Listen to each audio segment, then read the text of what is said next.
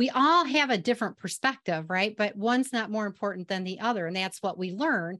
And when we learn that, then we can come together with an openness and a willingness to learn and understand each element, right? Each pole and bring all the voices because only when we have all the voices do we have the wisdom that we need to make the best decisions. Oh, I gotta go. I've been working, told them please don't hit my phone. I'm in my zone, bro. Just leave me alone. Was on the road, but I swear I'm coming home. Now the drinks on me, I think we need a toast. See, I did it for me. Now my old friends calling, told them nothing's for free. Told me time is money, dog. Swear I paid all my fees. I was starving for this game, now my family can eat. This episode is sponsored by Liquid IV. When you think of hydration, what do you think about? How often have you worked out, did an intense activity, drank enough water, but still felt dehydrated? If so, you're missing electrolytes. Whether it's off the clock or working our shifts, we always stay hydrated with Liquid IV. Liquid IV's cellular transport technology delivers hydration to the bloodstream faster and more efficiently than water alone. One stick contains electrolytes such as magnesium, potassium, and sodium with five essential vitamins. As nurses, we know hydration is vital. That's why we are giving you a discount with code CONPOD for any Liquid IV product. That is code CONPOD, C O N P O D. Stay hydrated, friends, and drink responsibly. Hey, everyone. Welcome, welcome. Welcome to the Cup of Nurses show with your hosts, Peter and Matt, two nurses on a mission to change this world one conversation at a time. So let's jump right into it. If you find value in this show and want to join us on this mission, please share and review the show. It would mean absolutely everything to us cupofnurses.com for your latest updates, merch releases, and all the info to all of our show notes. For a lifestyle podcast, you can check out wearefrontlinewarriors.com.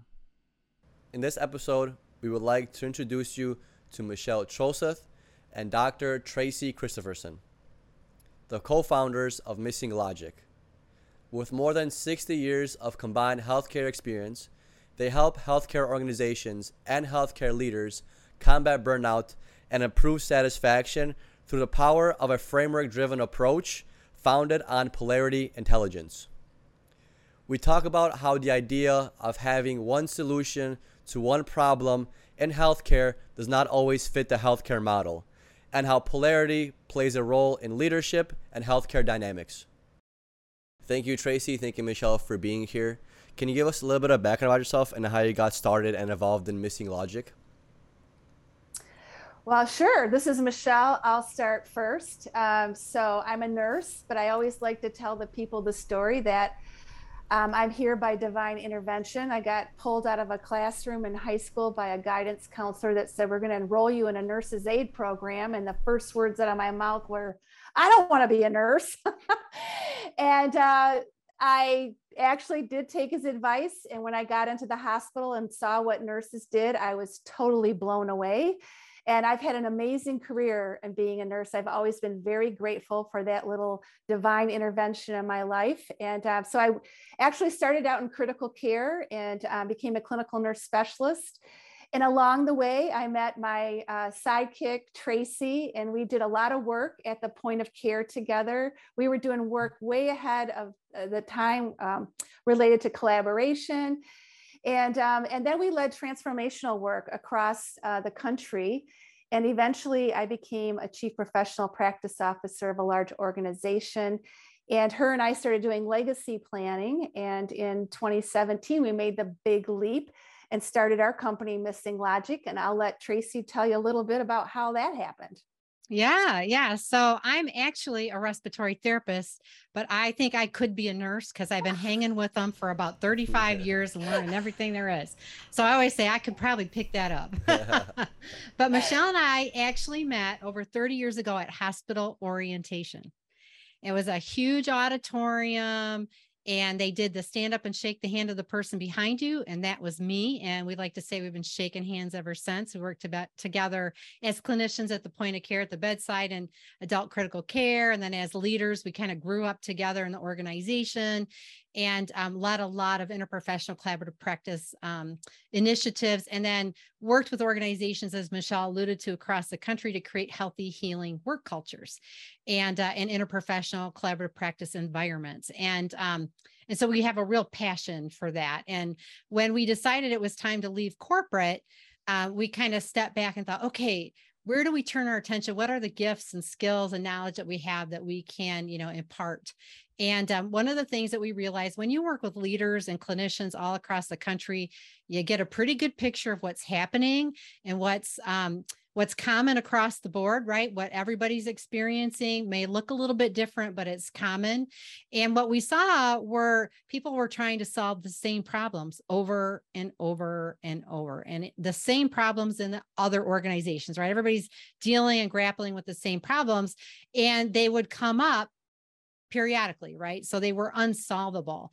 And one of the things that we had learned in our 30 years of work was that not every challenge that you face is a problem you can solve. Some of them are actually polarities and that you have to leverage them. And so we decided that is the missing logic in healthcare because everybody's a problem solver, right? Clinicians are problem solvers, leaders are problem solvers. It's what we've been indoctrinated with. It's our go-to skill. And so we decided to um, to stop and and to really bring this um, polarity intelligence, which is a competency we'll talk about, to healthcare leaders and healthcare organizations um, to help really combat that that challenge. I love it. I love your guys' synergy too and how the show is already starting. So you guys said you guys have a wide variety of experience from leadership. And I know when it comes to healthcare, there's different things to tackle. There's the patient side of things, there's the nursing side of things, and there's the leadership side of things. So I think there's like a trio that we all need to tackle to change healthcare for the better. So yes. from your experience, what have you guys noticed in leadership in healthcare? Well, there's good leadership and not so good leadership. and we we did a lot of studying in that too. And the truth of it is we need really good leaders in healthcare, probably now more than ever before. And um, we recognized, Tracy and I recognized that when the pandemic hit, we'd already started missing logic in 2018. So when the pandemic hit, what we noticed is there was a lot of attention going to the front lines, which needed to be there. I mean, you guys are the frontline warriors, you know that. We wanted that support at the front line. But what we also noticed is nobody was talking about the leaders.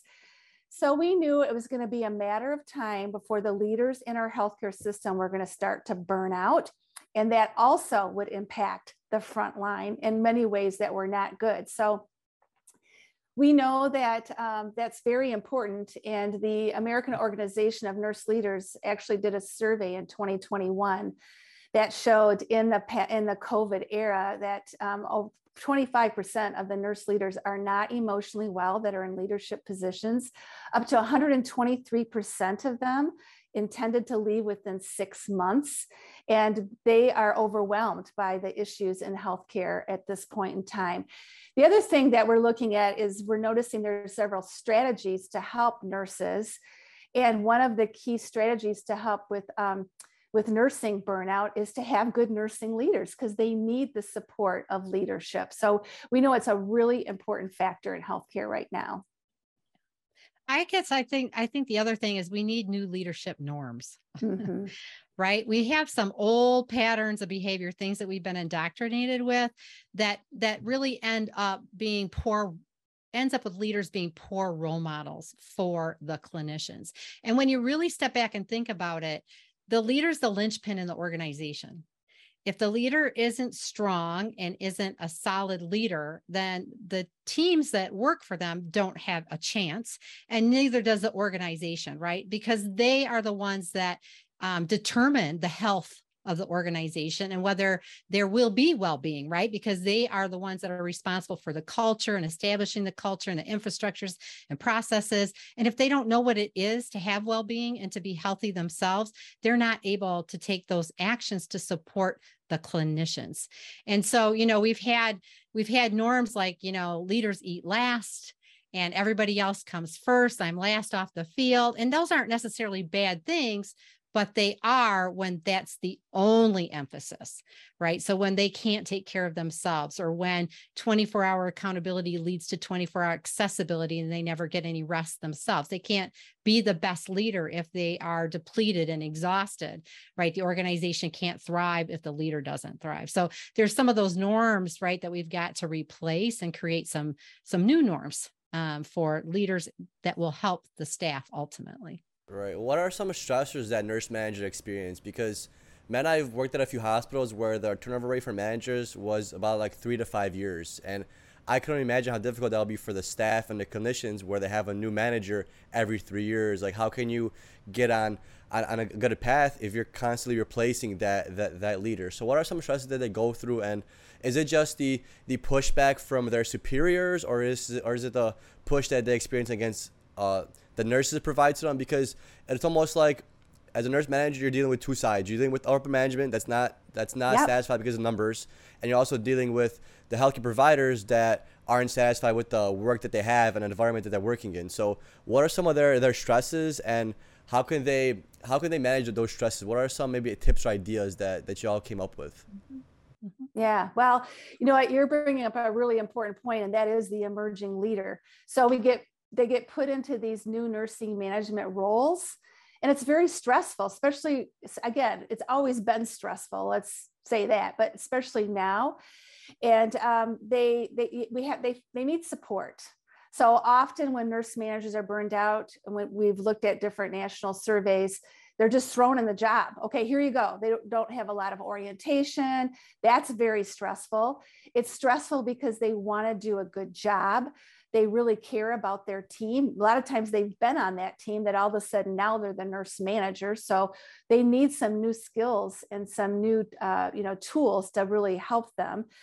And, um, and they need good role models. Like Tracy said, if they don't have good role models of how to have a healthy and be well, you know, be well themselves, then they're just going to perpetuate the cycle. And what we're concerned about is the new managers that are coming in are going to leave even before three to five years. That window is going to even start closing. So that's a lot of the work that we do is we introduce them to different, um, we, we introduce them how to be dynamically balanced and how to really leverage that tension between their professional life as a new manager, but also their personal life. So they're not dropping that and they're not overemphasizing their their professional life. You bring up a very good point because Peter and I have done a lot of travel nursing, and anywhere we work, there's always new management that just started, they're training, they take a charge nurse to a higher position or somebody that's a bedside nurse and they want to move them up because there's no retention. And these nurses are like, how do I do this? I never, you know, did a meeting like this. How do I open up an Excel spreadsheet? How do I document this? So I see these little things just from being a bedside nurse of the internal problem. Yeah. And that yeah. leads to probably toxicity because now your leader is bashing leadership, right? That already decreases the morale overall of the unit. And you know, during the pandemic, that was the hardest thing when you're coming to a shift and there's problems with leaders are not getting along or you know whatever it is, and it just yeah. hurts the overall nursing culture between a nurse and a nurse, and then ultimately that's affecting the the patient. What are mm-hmm. some things that you guys noticed as far as toxic workplace environments or behavior that leads to burnout? Well, one thing that we notice, and this is what we're bringing with polarity intelligence, is we're locked into an either or mindset. They don't recognize that they actually have agency to make different decisions. They don't see two sides of opposing values, which we'll introduce you to in a, mo- a moment. But it does perpetuate the behavior that you see, Matt, that, that it just, it kind of cycles down into a vicious cycle, right? And so we really see poor communication. Um, and then that leads to unhealthy relationships, which is right now in healthcare. What we're hearing is the incivility, the bullying that's happening, and um, and that a lot of the decisions that are made are top down solely where we really need to hear the voice of the staff and decision making as well. And all those things can lead to toxic, unhealthy work cultures. Yeah. And I think when leaders feel like they're in it alone, you know, that new leaders afraid to say, I don't know, right? And they want to please everybody, then they're like in that sandwich that you guys were talking about, right? They're Yeah. sandwiched between the staff that want something from them, the leaders that, and they end up like feeling like they're an imposter, right? Like I can't do any of it right. I'm not doing any of it well. And that just kind of cycles them down, right? Into that not feeling confident, not building their confidence, that type of thing. And and that's challenging too. Um, and so one of the things, one of the key strategies is really um, they're overburdened with what they believe are problems they have to solve. And so that's why we want to um, really help them to develop this competency in what we call polarity intelligence. And so polarity intelligence is really being to recognize and differentiate between a problem you can solve and something that is a polarity, a duality, right? That's two competing perspectives or opposing perspectives. They appear to be contradictory to each other, but they really need each other over time. And you won't get to that greater purpose or achieve your goal without both. And we'll talk a little bit about, you know, I think the best way to explain that is through um, really the metaphor of breathing. So we're all familiar with breathing, right? Our body does it for us all day long, and and we work with patients that aren't doing it so well anymore, right? So when you inhale, there's benefits to inhaling, right? You get more oxygen.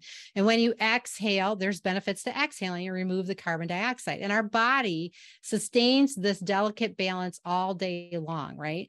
And we will not survive or have life without both.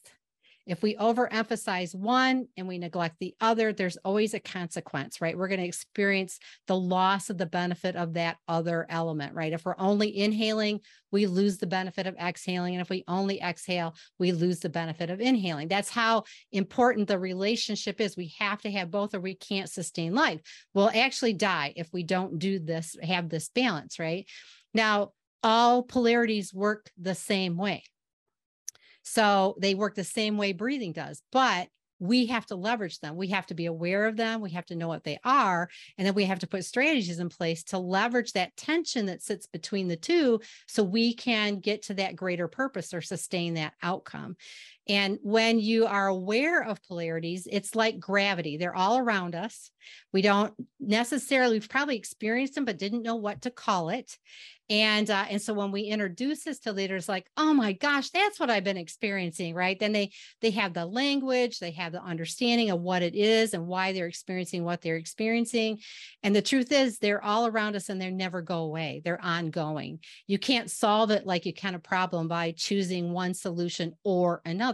You have to use the both and thinking and get both pulls. So when you think about healthcare organizations, right, they are um, you know founded on the mission of caring for ill and yet they have to manage a margin right? They have they're a business at the same time. So mission and margin right is a polarity. You have to have both to have a sustainable healthcare organization.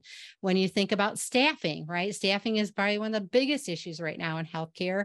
Um, and but underneath the staffing challenge is retaining and recruiting so you need to recruit capable staff and you need to retain the ones that you have. So those are just a couple of examples of organizational polarities that we're working with leaders to really understand so that they can leverage them better and really get to those, you know, those outcomes that they're looking for.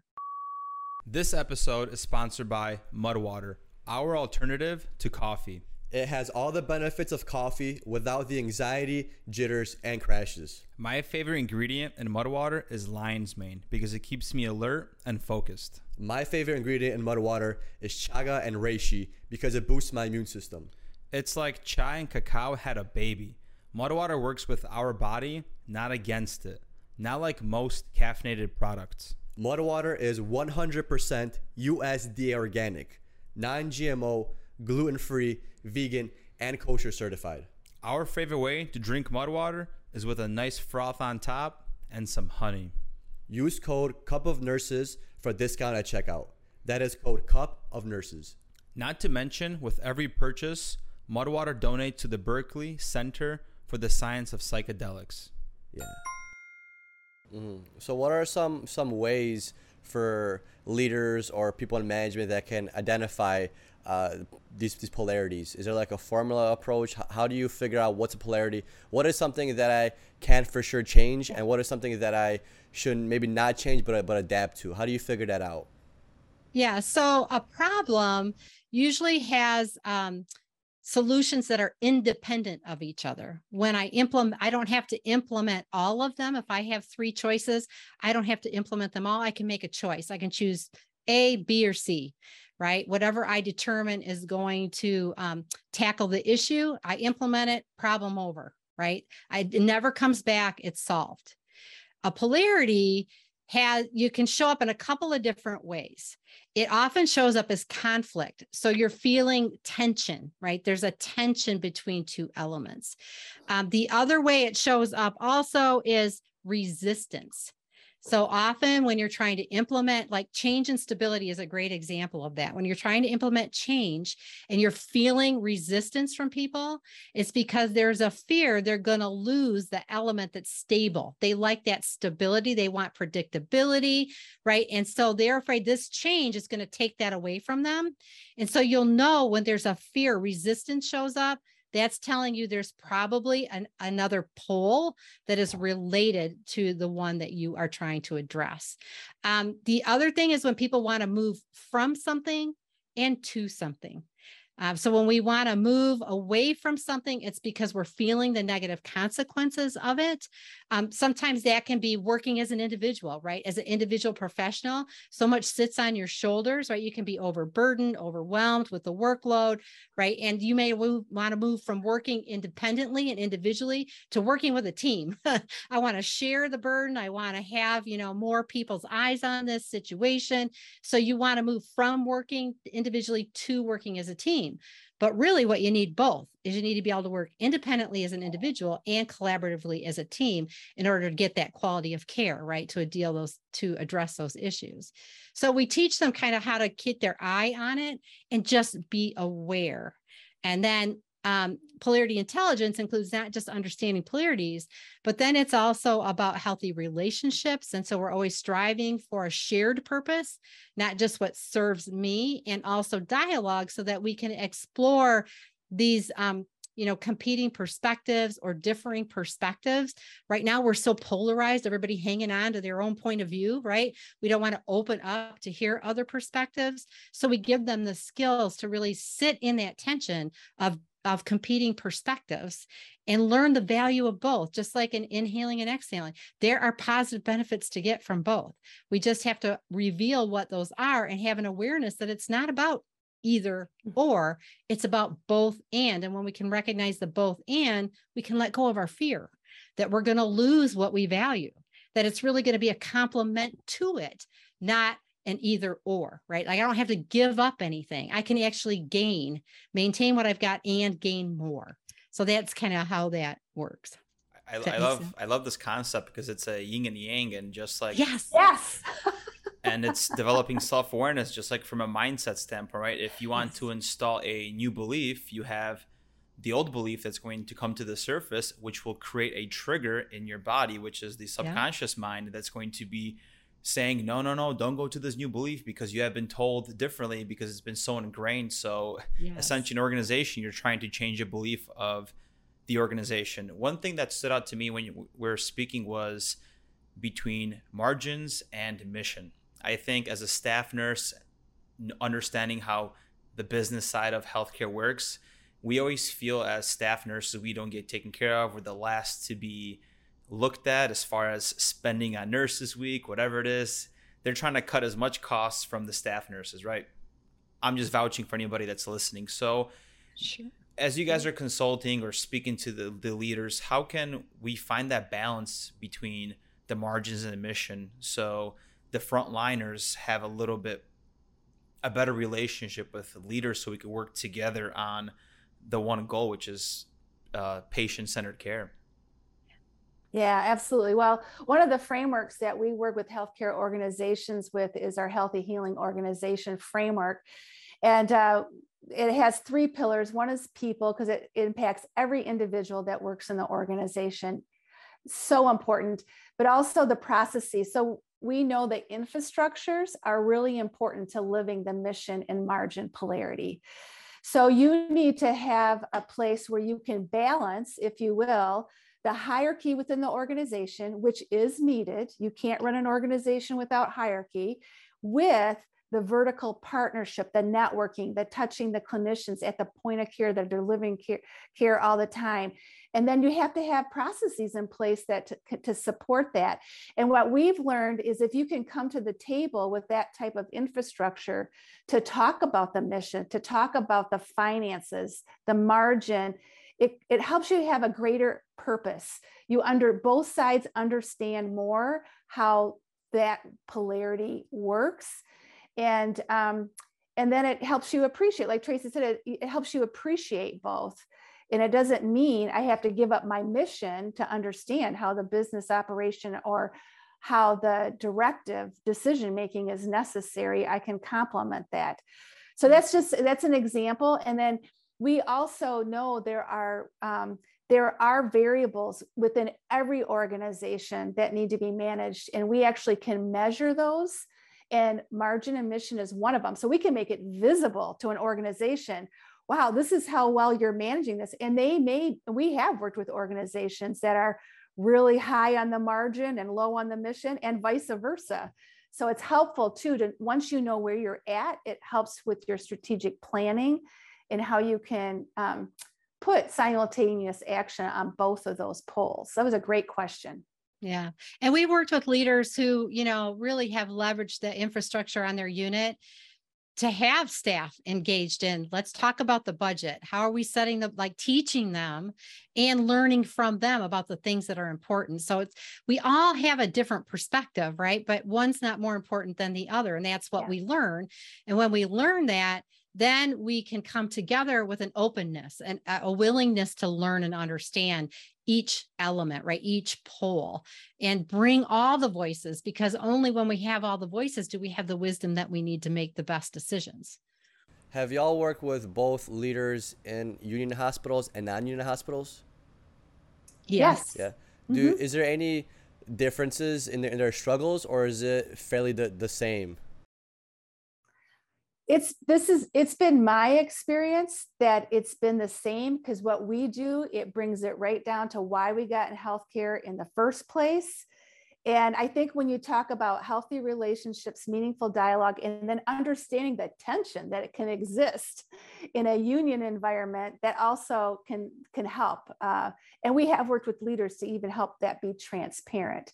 Mm-hmm. so we've we've worked with both Okay, what is like the most common thing that that they struggle with or that they're, that they're missing?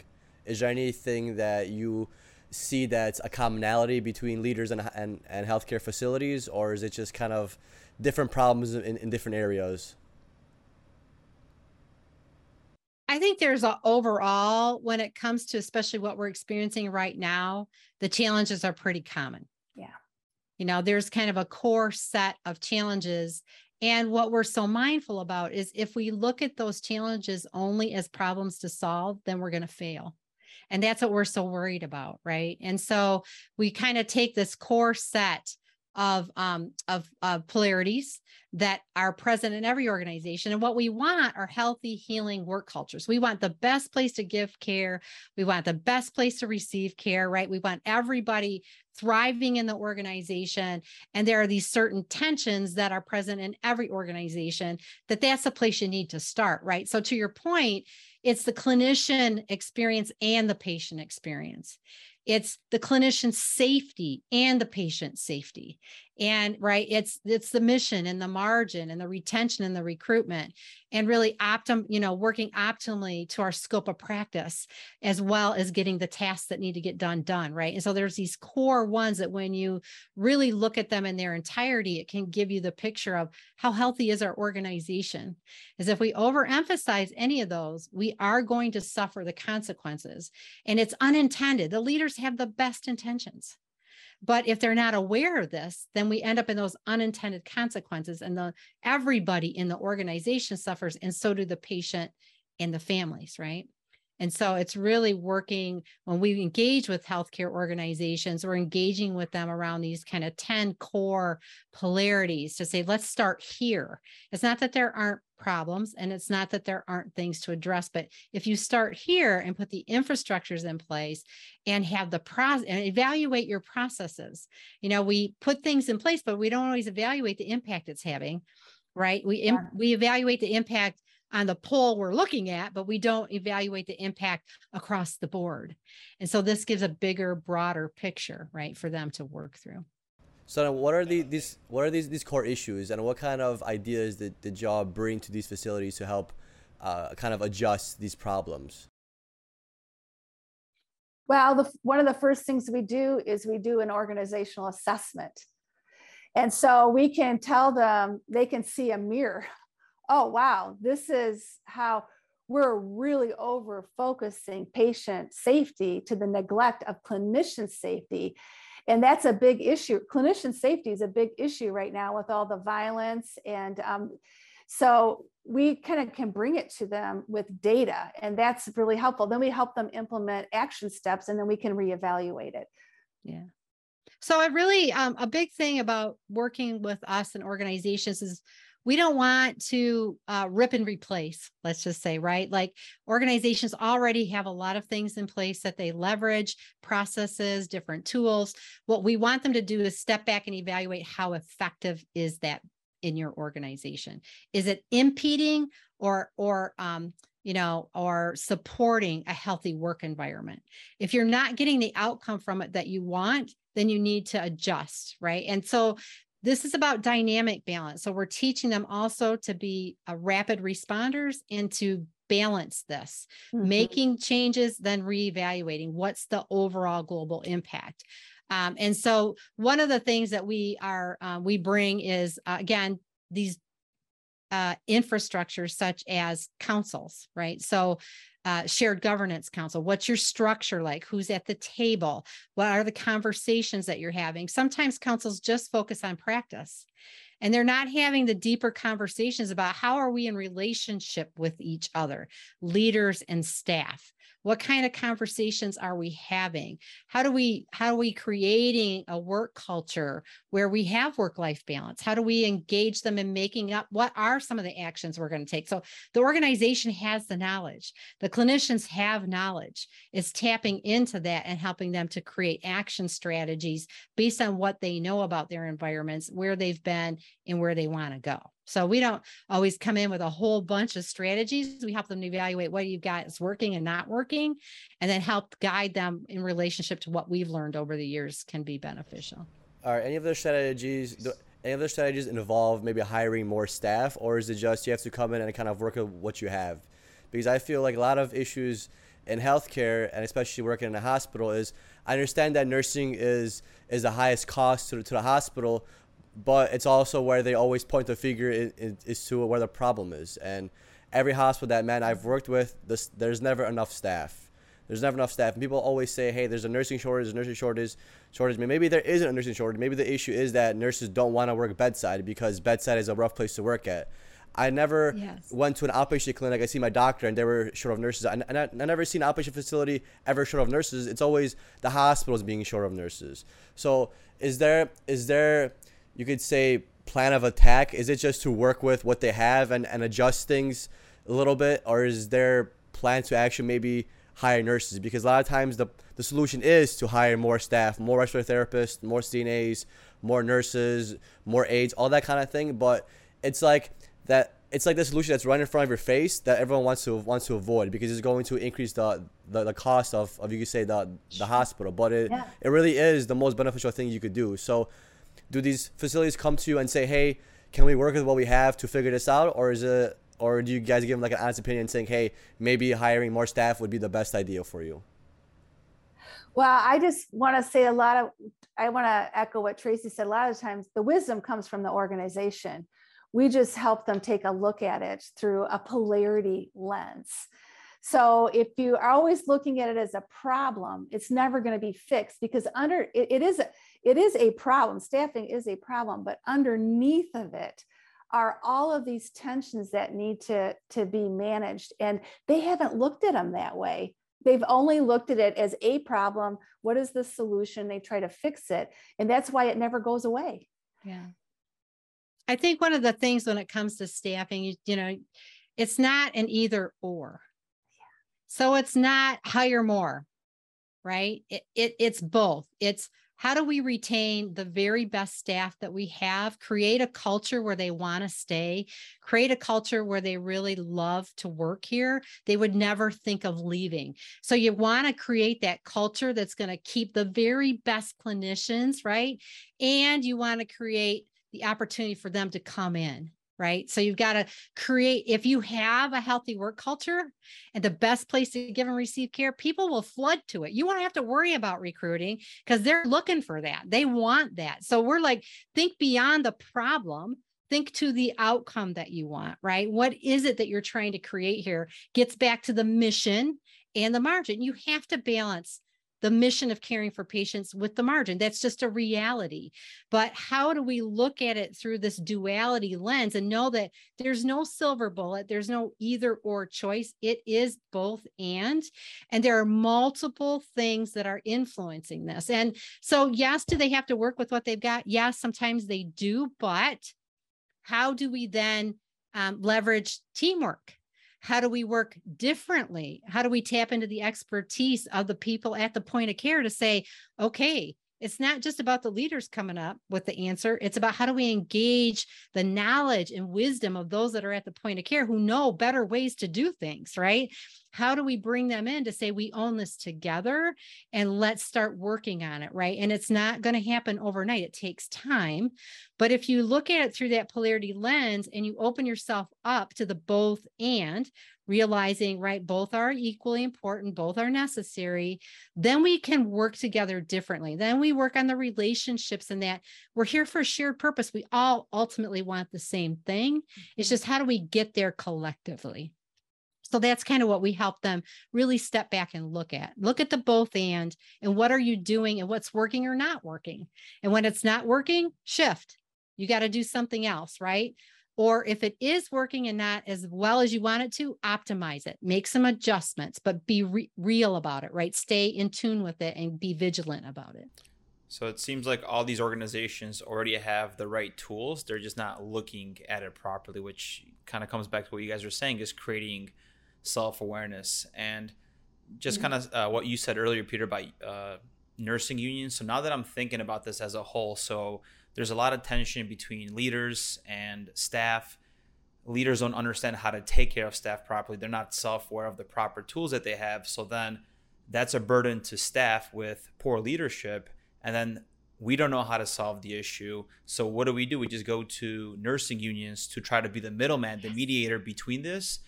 But kind of comparing it to diabetes, it seems like that's just a band-aid approach. We're just pushing some metformin and insulin to this where there's yes. a bigger band-aid, bigger wound we have to heal. So uh, yeah, it just blew my mind thinking about it. yeah, yeah, yeah, that's exactly it. We're just trying yeah. to solve the problem, but it's not a problem. That's right. Right? It's not the, it's not a problem with a single solution. There's multiple and there's multiple layers, so it gets complex, but really it's it's simple until you start looking at you know the layers of it. But it can be leveraged it can be managed and we can be better for it. And this to us is the optimal time yes. right let's stop trying to fix it and step back fix those things we can definitely. And there are problems we're not saying there aren't. But let's look at them through the let's l- identify the ones that aren't problems and leverage them right? Mm-hmm. do you think there's too much logic involved and there has to be more creativity? And i'm kind of using a logic thinking of like a child. For example if a child has building blocks and they build their their piece and they don't like it they just knock it aside versus an organization they're trying to somehow keep stacking this piece together to make it work versus like you said taking a step back and trying to see how can we rebuild from the ground up because we have all the pieces to make it great. Yeah. we're just the structure is just not there. Yeah. yeah. Well we don't know how things relate to each other. We're looking at them separately we're not looking at the interdependency that you do need both. Yeah. so um th- th- it's like looking at it from inside the box. Yeah. Right? We're in the healthcare box that we've been in for how many years right? Forever. Okay? And we can't see what's outside the box from inside the box. So what we're trying to do is get them out of the box to look down on it and see it differently. Because if you keep looking at your environment through the same lens in the same space, you're going to keep coming up with the same solutions. They just look a little bit different. You're going to keep moving the pieces around, but in the same configuration, basically. We need new pieces and we need a new blueprint, right? We need to look at it totally different. So we got to get out of our way or we're never going to have transformation. We've got to come at it totally differently. Yeah, Tracy, you mentioned a really good point a little bit ago about about the environment, because when like when I mentioned staffing, it's this it's like this forever problem. Like what what is enough staff? Is a three to one ratio enough? Is one yes. or two in ICU? Is one to one? Where, where where's the solution to this problem? Well, there really isn't a solution. Maybe let's take a different approach and maybe focus on the whole nursing in the clinical environment. Let's try to promote a happy, healthy workplace, and that's going to improve retention because I'll be honest, if if I feel loved at work and, and cared for, I'm more likely to, more likely to, to come back. I'm not gonna want want to leave because then I'm not gonna have that right. that same care I get somewhere else. So that's right. a really good approach to think as well, and that's an actual thing that's actually changeable. Maybe you can't hire enough nurses because there isn't enough. Maybe it's impossible to hire enough nurses because what are the correct ratios? Is med surg supposed right. to be four to one, five to one? What's what's healthy? Every patient is different. Every patient is different. So is it do we staff based on acuities? There's really no one solution for that. So if we can't solve that, let's focus on something else that we can improve. And you mentioned improving the environment is a, is a really good place to start. Let's make sure yeah. nurses feel safe. Let's make mm-hmm. sure they, they feel yeah. loved. Let's make sure they're not hungry. Let's make sure they have enough yeah. enough support and that they can work together because a lot of times Matt and I can differentiate between good units and bad units, not the way they're staffed, but the way they communicate. Is a teamwork sure. there. There, there's been a handful of times where Matt and I entered a unit and we're like, damn, you know, they have enough staff here, but it, but it sucks. No one's really helping each other. And I felt like the short staff unit where we used to work at actually functioned better short staff because everyone helped each other out compared to this one where you hear colleagues going off, but people don't don't care because they have their their two to one and that's all they care about. So building a, yeah. a good environment is, is a really good place to start. And I feel like that's where leaders have to maybe open their eyes up into a little bit more because that's something that's new. I feel that feel like that's trending. Um, y- y'all have been nurses for a lot longer than us. I'm not sure how how units changed over time when y'all were uh, working in hospitals, but but Matt and I are slowly seeing you could say more care, more focus put on unit satisfaction. Yeah. Yeah. Yeah. Yeah. And what you're describing, Peter, is culture. And we we have defined culture um, as you know, and those units where you feel the difference it's the souls that work there are connected. They're connected. They're the intention is there. And you can have a units to your point with a lot of staff but it's unhealthy. They're not connected. They're not supportive of each other. You actually feel it's invisible right? You feel it. It's invisible. And that's what polarities teach you. They're there. They're invisible. But if you understand how they work you can then do something about it that's yeah. why we're bringing this competency for it and i love the yin and yang analogy because it's very much like that. It's energy. Mm-hmm. yeah. It, it's separate but yet bound together bound. right? And i think too peter it's like um like you were saying it's the environment and you know you can keep doing the same things and and you know um, organizing care and delivering care the same way and never have enough staff.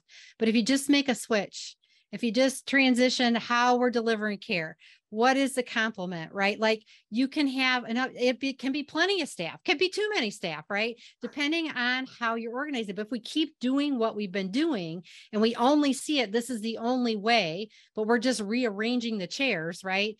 It's not ever going to be enough. So we got to really think in this new day and age what is the new way for care delivery for nurses and in teams with other health professionals. How do we how do we take advantage of this to really really transition it right? Really transform so that we can have these healthy work cultures. What's it going to take?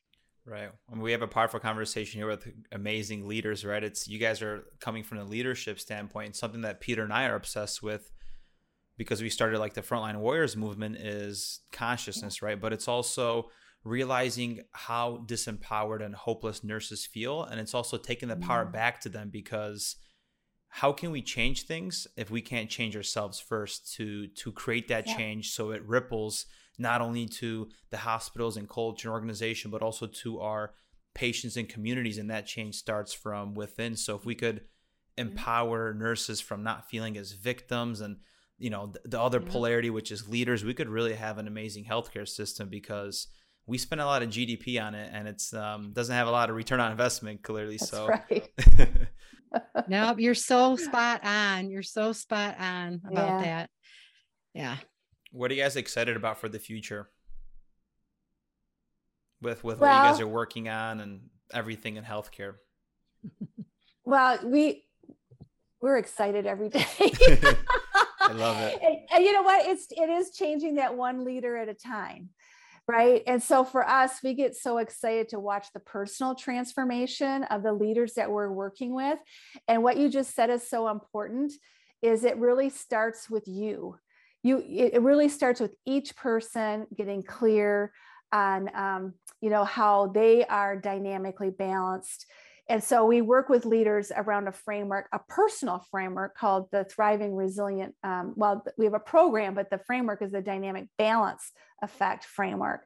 And so we knew the organization work is really important. But to your point, if we don't work with the individuals, then they aren't going to have what they need. And that's actually where we're, we've been starting is working directly with the leaders so that they can kind of had, have a roadmap and a blueprint to live dynamically balanced life but you know again personal life professional life um, activity and rest is a major polarity that leaders are challenged with managing um, caring for self and caring for others. So there's some core individual and we just raise their awareness like oh my gosh i haven't really been doing a good job on my own balance. So how can i help the staff and how can i help the patients? So it's all connected right Yeah. And and once they start that journey, then what we realize is then they're sharing it with their teams, right? So then they're sharing it with the staff. So it's got that ripple effect. effect. But if they don't have an understanding of how to have balance like that, yeah they can't role model or help their teams, right? So that's why we started with them. And um and it is about dynamic. So when we talk about dynamic, it's kind of like tai chi, right? It's it's a flow because life is never 50-50, right? work you're never going to have 50% work and 50% personally. It's not going to happen, right? There's always times where you have to give more attention to one more than the other, but you just have to know that and you have to maintain the actions to keep the other pole strong. So, you know, during COVID, there was so much emphasis, right? All the clinicians at the point of care were, you know, not even going home, right? For fear of contaminating somebody. The emphasis was uh, in the work environment. You know, so then you have to think about how do I take a few steps to keep my personal well being?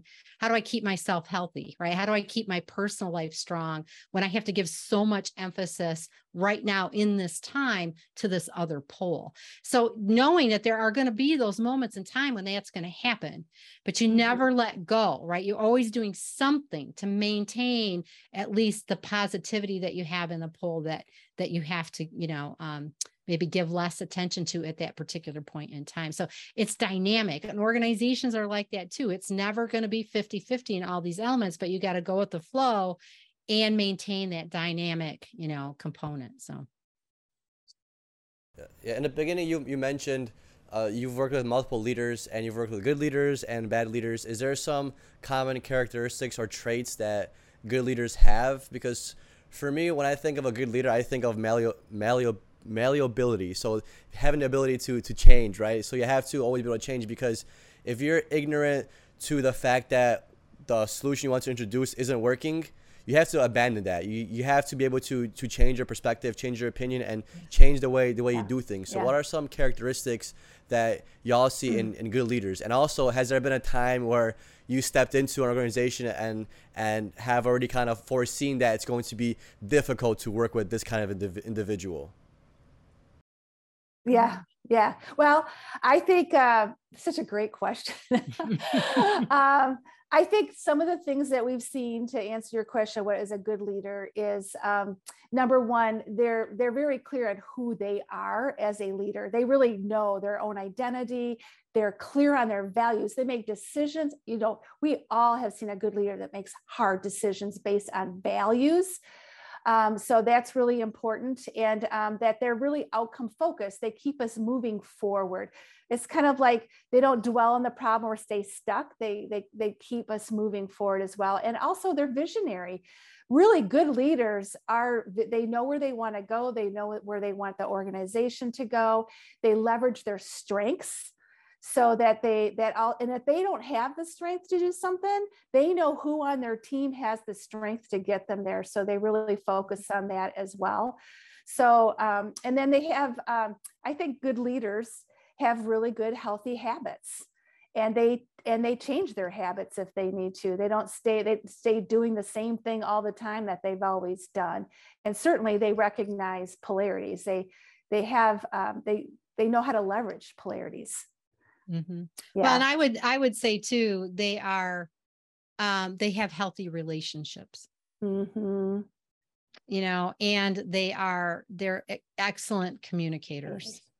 They're listeners, mm-hmm. you know, mm-hmm. and they know how to use inquiry to uncover the wisdom in others, and they and they are not afraid of that. They're not afraid of a of an opposing perspective. They actually welcome it. They they want somebody yeah. to show them what they can't see what their blind spots might be so that so they have that always that focus on the shared purpose, right? On that greater purpose of where we're headed in the organization or what it is we're here to achieve. And they know it's not just about them, that it really it's it's no one person's going to do this. It takes everybody and they want the wisdom of the whole to to help them make the decisions that they need to make. So they they have a a bigger perspective than just their perspective. And I think those that are the opposite of all that are the ones that struggle, right? They have all the answers. They don't need other people, right? They're just pushing their agenda. They're not empowering people, they're disempowering people. Um, those are the leaders that are really, you know, it, it's um that are challenged and challenging, right, for an organization. And I think an organization um, that wants to have a healthy healing work culture has to be willing to let go of leaders that sit in that space, right? You have to be able to say, that's not who we are. That's not how we operate here. And, you know, give them the tools and the opportunity to grow and evolve. But if a leader refuses to grow and evolve, then it's, you know, you have to say, what's the impact on the whole, the culture, the other leaders, the other staff. And you have to be willing to make those decisions and say, if you want a healthy work culture, you have to do everything you can to make sure the people in it live it, right? And they can't live it if there's toxic people or or or elements organize you know parts of the organization that are toxic so. mm-hmm. that's powerful and i think that's what we need across the globe in the united states is just a just healing in the workplace culture. And I think that's going to help retain nurses, prevent burnout, and ultimately having a better dynamic life, both professionally and personally. Mm-hmm. One last mm-hmm. question we'd like to ask all of our guests before we end the show. So I guess you guys can each go individually. So if you had the opportunity to have a cup of coffee one hmm. last time with anybody, dead or alive, who would it be and why? Hmm. You can go, Michelle. Okay. Um, well, I would love to have a cup of coffee with Paula Underwood. And Paula is a Native American um, speaker, lecturer. She's an author. Uh, Tracy and I had the great privilege of learning from her when she was alive. She passed in the year 2000. She um, did a lot with complexities, eh, but she made it so simple. And I learned a lot about dialogue from her. And she actually wrote a book called Who Speaks for Wolf that it reminds me of who speaks for the frontline warriors, who speaks for the you know who speaks for people so i would love to have a cup of coffee with paula today and let her know what we're doing and tap her wisdom some more oh that's great um, so I'm going to go personal here, and I I would love to have a cup of coffee with my mother. My mother passed 16 years ago, and um, you know you grow and evolve, and especially as a matriarch of a family. And there are just so many things we never talked about, so many questions I have, so many things that I would want to share with her, and what I have done and the things I've accomplished. That I would just love to have one more cup of coffee with her. It's beautiful. Where can people find you guys? Well, we you can find us via our website, missinglogic.com. And uh, we're also on, um, you know, LinkedIn, Twitter, Instagram, Facebook. All of those are Missing Logic LLC. We also have a podcast, Healthcare's Missing Logic podcast, where we talk about this stuff every week. Um, so that's another great place to find us. Yeah. And stay tuned for our book that's going to be coming out next year. Yes. Oh, really? What's the book about? Polarity Intelligence Oh, look at for healthcare leaders. So for leaders, actually, all leaders. How to be a leader or healthcare leader in the new era, right? Yeah, there you go. Yes. Yes. Uh, before we end the show, a couple nurses wants to acknowledge you guys for such an awesome duo that you guys. Your synergy is amazing, and you guys bring so much value to the nursing community, not only to nurses but also for leaders. So I hope you guys don't stop that mission of one leader at a time because we need that change more than ever now. So thank you guys. Well, thank you. Thank you. Thank you, Michelle. Yeah. Thank you, Tracy. Thank you so much.